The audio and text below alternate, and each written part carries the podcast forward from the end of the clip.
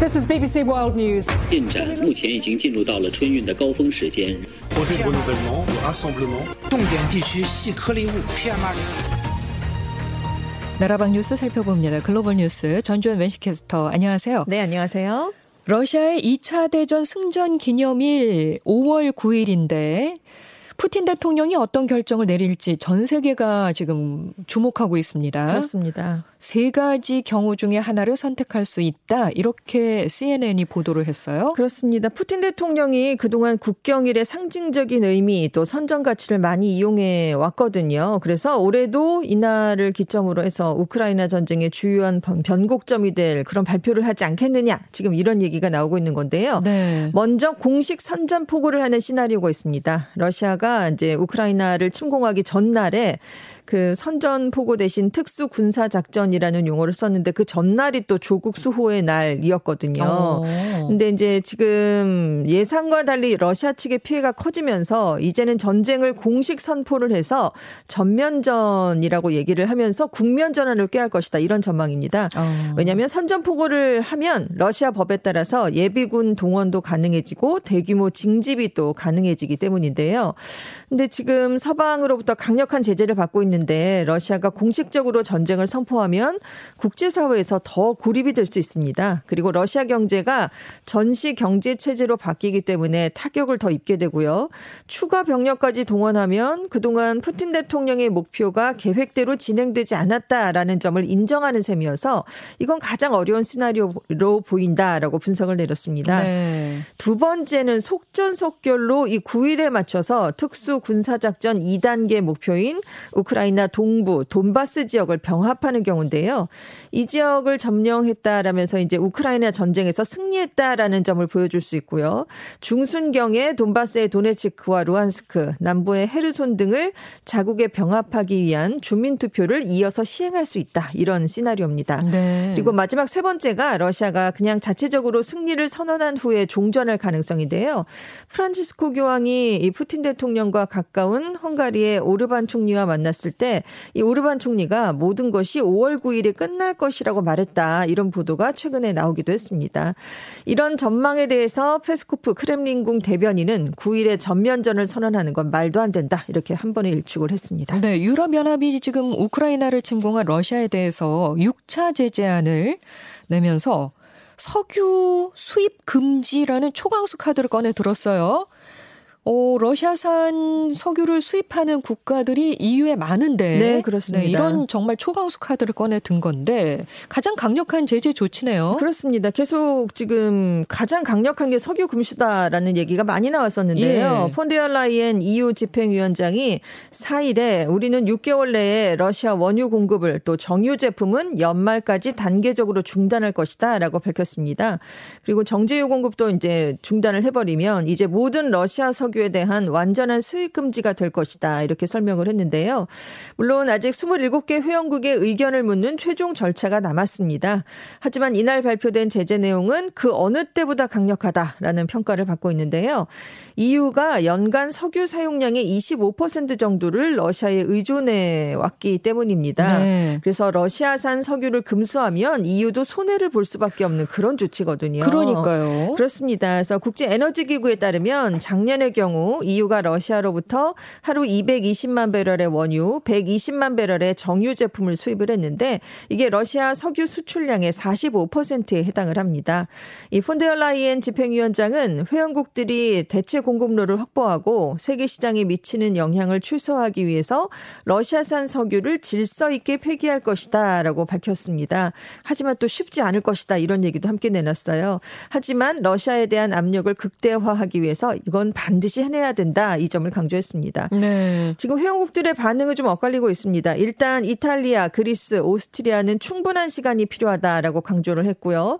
그리스와 몰타, 키프로스, 네덜란드는 해운업의 경제적 타격에 대한 우려를 나타냈습니다. 그리고 EU는 러시아산 에너지 의존도가 높은 헝가리와 슬로바키아는 이 조치에서 제외하기로 했다라고 지금 로이터 통신이 보도를 내놓기도 했는데요.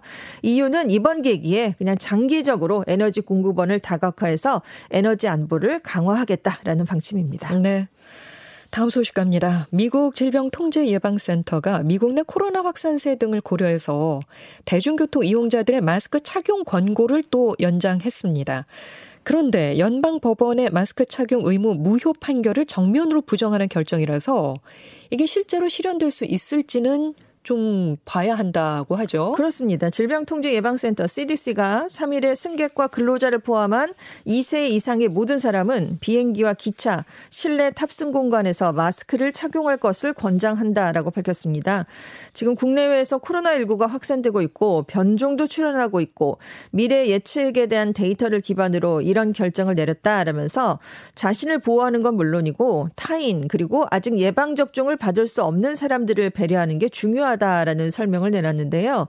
CDC가 그동안 마스크 착용을 한시적으로 권고를 했다가 공중보건 상황을 고려해서 시한을 계속 연장을 해 온 상황이었습니다. 그래서 미국 교통안전청도 CDC의 권고에 따라서 대중교통을 이용하는 승객, 승무원들에게 마스크 착용을 의무화했는데요.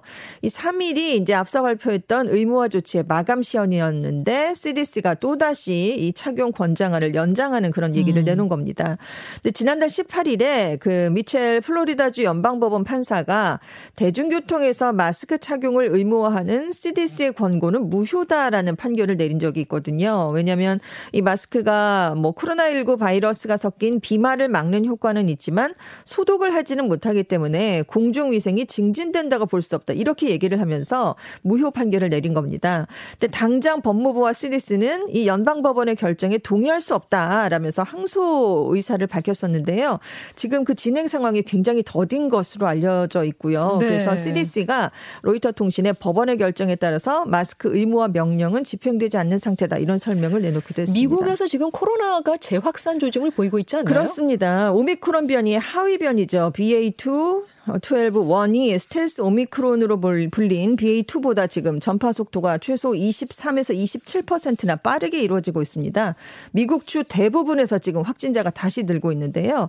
지금 스텔스 오미크론 변이가 지난달 중순까지만 해도 70% 이상을 이제 차지하면서 우세종을 보였는데 2주 뒤 시점부터는 이게 떨어지고 새로운 하위 변이가 훨씬 더 빠르게 늘고 있는 상황입니다. 그래서 지금 워싱턴, 하와이를 비롯한 한 8개 주에서 일주일 전보다 절반 이상이나 확진자 수가 증가를 해버렸거든요. 예. 지금 일부 연구에서는 이 새로운 하위 변이의 전파력이 기존보다 두 배나 빠르다라는 보고도 있는데 일단 중증도는 기존 변이들보다는 심각하지 않은 것으로 파악이 됐습니다. 그래서 뉴욕이 이제 미국의 최대 도시인데 코로나19 위험도 낮은 단계를 2일부터 중간 단계로 상향 조정했는데요.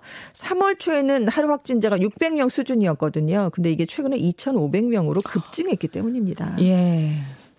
어, 어쨌든 뭐 그 하위 변종이 우리나라에서도 확인이 됐기 때문에 그렇습니다. 우리가 주목할 수밖에 없는 소식입니다. 그렇습니다. 예. 필리핀 등 동남아시아 국가들에서 코로나 사태 이후에 온라인 닭싸움이 도박이 활성화되면서 문제가 되고 있다고 해요.